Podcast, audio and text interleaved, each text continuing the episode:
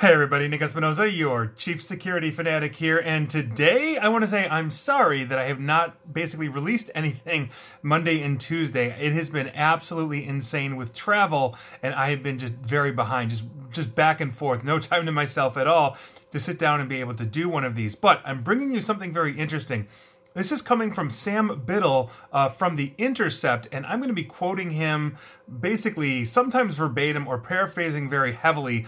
And I've obviously got my own thoughts on this, but he lays this out fantastically well. And today we are talking about Facebook because they literally have no idea where they keep your personal data. And here's what's going on with this: this is absolutely insane. So here's what's up again. Sam Biddle, The Intercept. Uh, if you were watching this or listening to this, Excellent, excellent, excellent job. Please keep it up. Now, here's what's up. In March, two veteran Facebook engineers found themselves grilled about the company's sprawling data uh, collection operations in a hearing for the ongoing lawsuit over the Cambridge Analytica scandal. Now, in this hearing, a transcript was eventually and recently unsealed, and that was aimed basically at resolving one crucial issue. What information precisely does Facebook store about us? And where is it? The engineer's response well, this is kind of nuts. They have no idea, even though they've got billions of users around the globe. Now, these omissions occurred during a hearing with Special Master Daniel Garrie.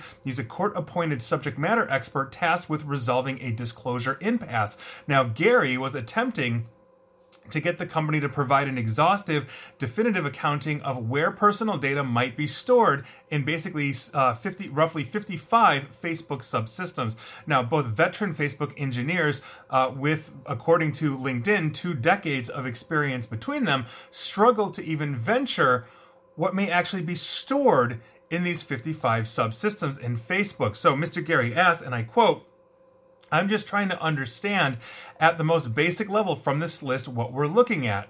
Then Eugene Zarashaw, a Facebook engineering director, replied, and I quote, I don't believe there's a single person that exists who could answer that question. It would take a significant team effort to even be able to understand that or to, to be able to answer that question excuse me now when asked about how facebook might track down every bit of data associated with these user accounts Zarashaw was stumped again and i quote again it would take multiple teams on the ad side to track down exactly the where the data flows. I would be surprised if there's even a single person that can answer that narrow question conclusively. Essentially, and to quote the article verbatim, although as I mentioned, I've been paraphrasing and quoting quite a bit here, but to quote directly Sam Biddle's words, Quote, Facebook's stonewalling has been revealing on its own, providing variations on the same theme. It has amassed so much data on so many billions of people and organized it so confusingly that full transparency is impossible on a technical level.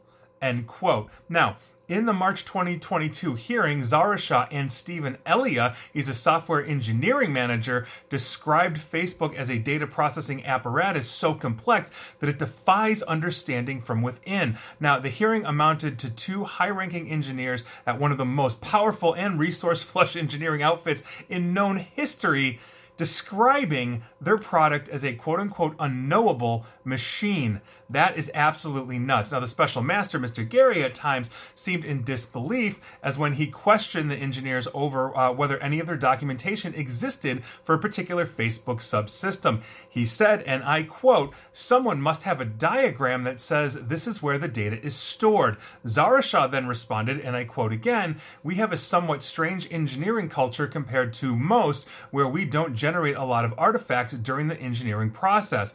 Effectively, the code is its own design document often. For what it's worth, this is terrifying to me when I first joined as well.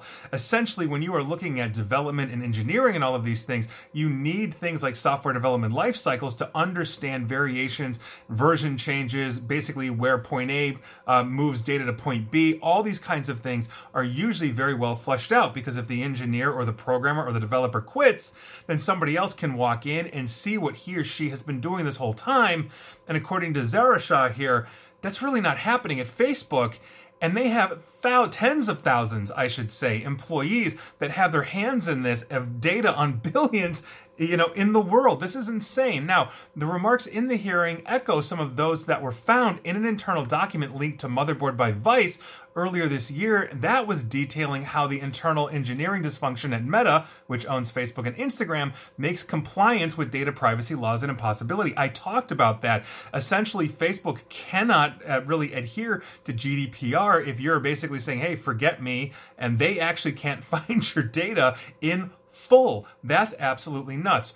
Quote, we do not have an adequate level of control and explainability over how our systems use data, and thus we can't confidently make controlled policy changes or external commitments such as, quote, we will not use X data for Y purpose. That's according to that document. And I read that quote months ago when that came out. I've been on this, as you know, for years if you're a longtime follower. Now, in an emailed statement that did not directly address the remarks from the hearing, because I want to put their side out there, Meta spokesperson Dina El Kasabe or Kasabi told The Intercept that a single engineer's inability to know where all user data was stored came as no surprise. She said Meta worked to guard users' data, adding, and I quote, We have made and continue making uh, significant investments to meet uh, to meet our privacy commitments and obligations, including extensive data controls. End quote. But yeah, but you've got multiple engineers at director level, some of them, saying, We don't have maps. We can't figure this out. We've got roughly 55 subsystems. You tell me. It's going to take a whole bunch of people. So, in that vein, sure, but the whole point is, is that there's got to be somebody, especially when they're going through a court case for something as damaging as Cambridge Analytica. If there was that person that oversaw, let's say, all the engineering directors and had that giant piece of the puzzle there, that would be the person that would be in the hot seat. That's the person that would be grilled by the special master. They don't have one of those meaning this is a one hand doesn't know what the other hand is doing, and somehow they're all keeping this together in one unified platform. It's one thing to have an interface, it's another thing to have a million different buckets where you're putting different types of data. Not to mention, not to mention what I've talked about before which came to light a few years back just before the pandemic that researchers found over 100 thousand individual databases outside of Facebook's ecosystem that contained Facebook user data. Essentially, these are the companies that were scraping the data, taking the data for advertising purposes and all of that. Facebook has never had a handle on their data. This is a huge problem. And if they can they if they expect us to continue to use this platform but not adhere to the data privacy laws, whether it's GDPR or CCPA in California, they were recently sued and lost in Illinois for biometrics under the BIPA in that state, state of Illinois, this is a huge problem. Not to mention all the other privacy laws from, you know, Canada all around the world on top of the United States and South America and everything else. This is crazy. And I can't believe that they are not being taken to task even further. And as I should say, as I've said multiple times, it's really time to shut Facebook down. The damage that this company has done, not just to our privacy, but also to our mental health, addiction, everything else, not to mention our kids and everything. It really is time to put Mark Zuckerberg on trial, and if he's guilty, put him in jail and shut Facebook down. So there is a ton more that Sam Biddle went through in his article in The Intercept. I really recommend everybody read it. I just picked out some of the big points here that he had, and again, I quoted him extensively here fantastic reporting uh, by Sam Biddle of The Intercept. Go check it out. But as always, just get off Facebook. I mean, I've got face. I have a public Facebook for marketing, but if I lose, if I lose uh, followers, please feel free to follow me somewhere else. It's going to be better there. And please like, share, follow me here on, like I said, Facebook or maybe not, and Twitter at Nick AESP. And also, please feel free to subscribe to me at YouTube as well. Hit that button. And as always, stay safe, stay online, and please attempt to stay private unless you're on Facebook, in which case that's not possible. Thanks, everybody.